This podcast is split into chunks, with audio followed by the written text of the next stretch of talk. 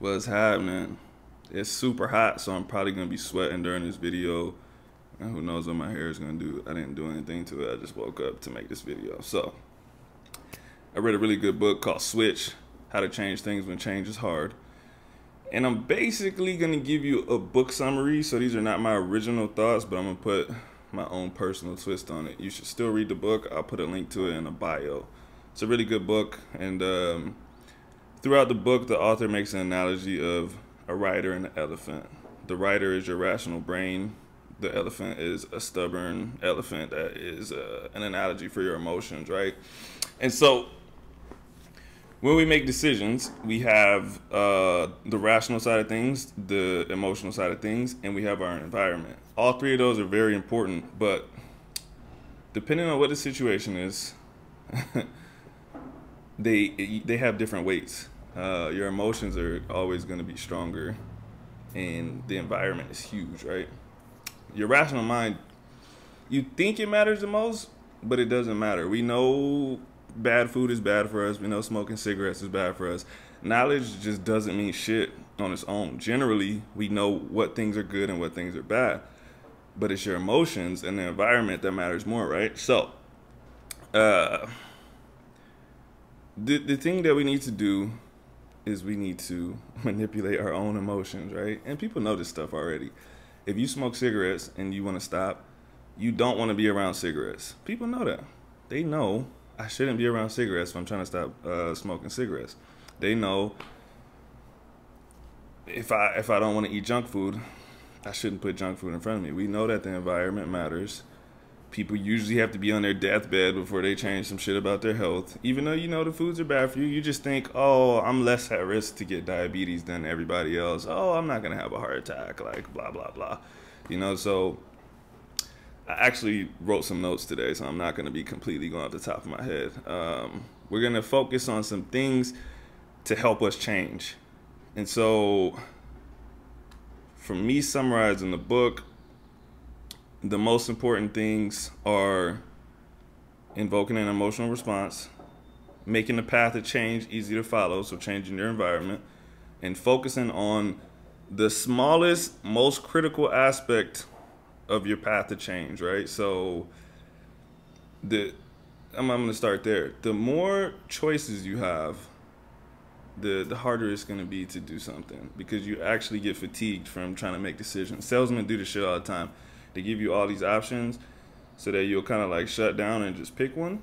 Uh, your brain can only handle so much shit at once. Analysis paralysis is what it's called, right?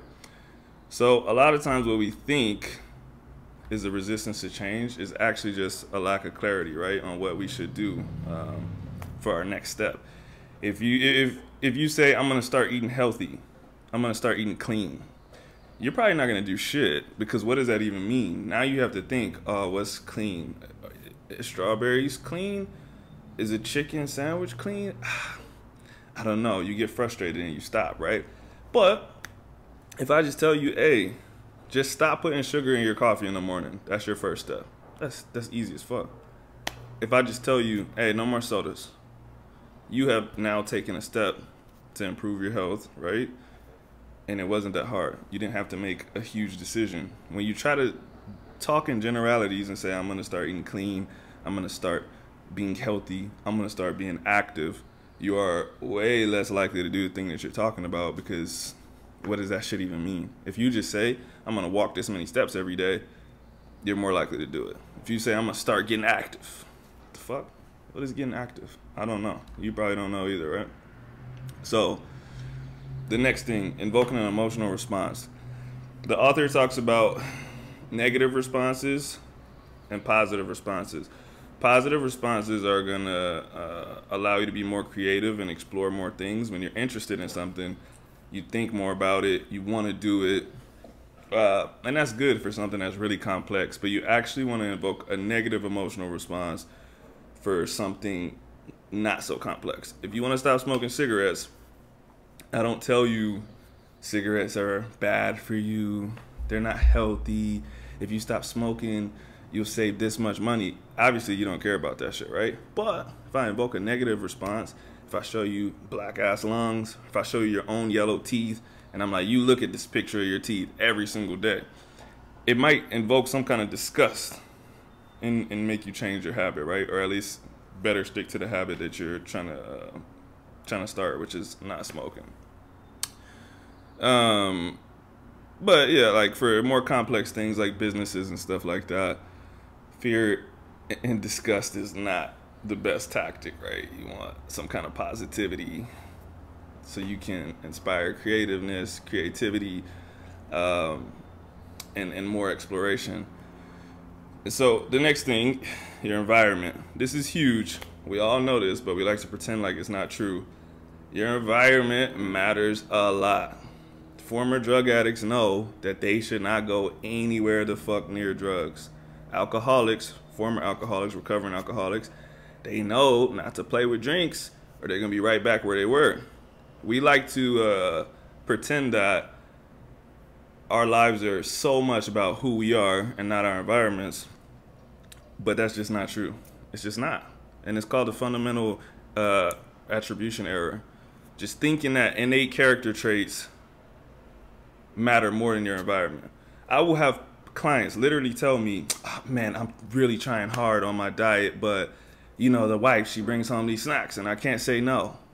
And, you know, maybe in the same conversation, they will tell me, man, these, these poor people, all they have to do is this. All you have to do is say no to selling drugs. All you have to blah, blah, blah. And it's just like, it's the same shit, bro. When something is all around you, it heavily influences your decision making. Can somebody overcome it? Sure. But it's overcoming it. It's not just no. It's not just, oh, simple. Just say no. You fucking say no to the donuts, bro. Say no to the snacks that your wife brings home. Everyone has this problem. We all have this problem. Like I said, recovering drug addicts know not to put themselves around drugs. If you want to make a change, the easiest thing to do is to stay the fuck away from that thing that you don't want to be around. In fact, in the example that I gave earlier, stop drinking, uh, stop putting sugar in your coffee the easiest thing is to stop fucking drinking coffee. If you want to take out that whole component, you won't have no troubles with the sugar if you take out the coffee. If I tell you stop drinking sodas on the weekdays, yeah, you can have sodas in your fridge and say you're only going to drink them on the weekends. But the problem is when you open that fridge, you're going to see them and you're way more likely to fall for that temptation. The easier thing is to not drink soda. Take that shit out of your house. Take the candy out of your house take whatever you don't want away from yourself. Take yourself out of that environment.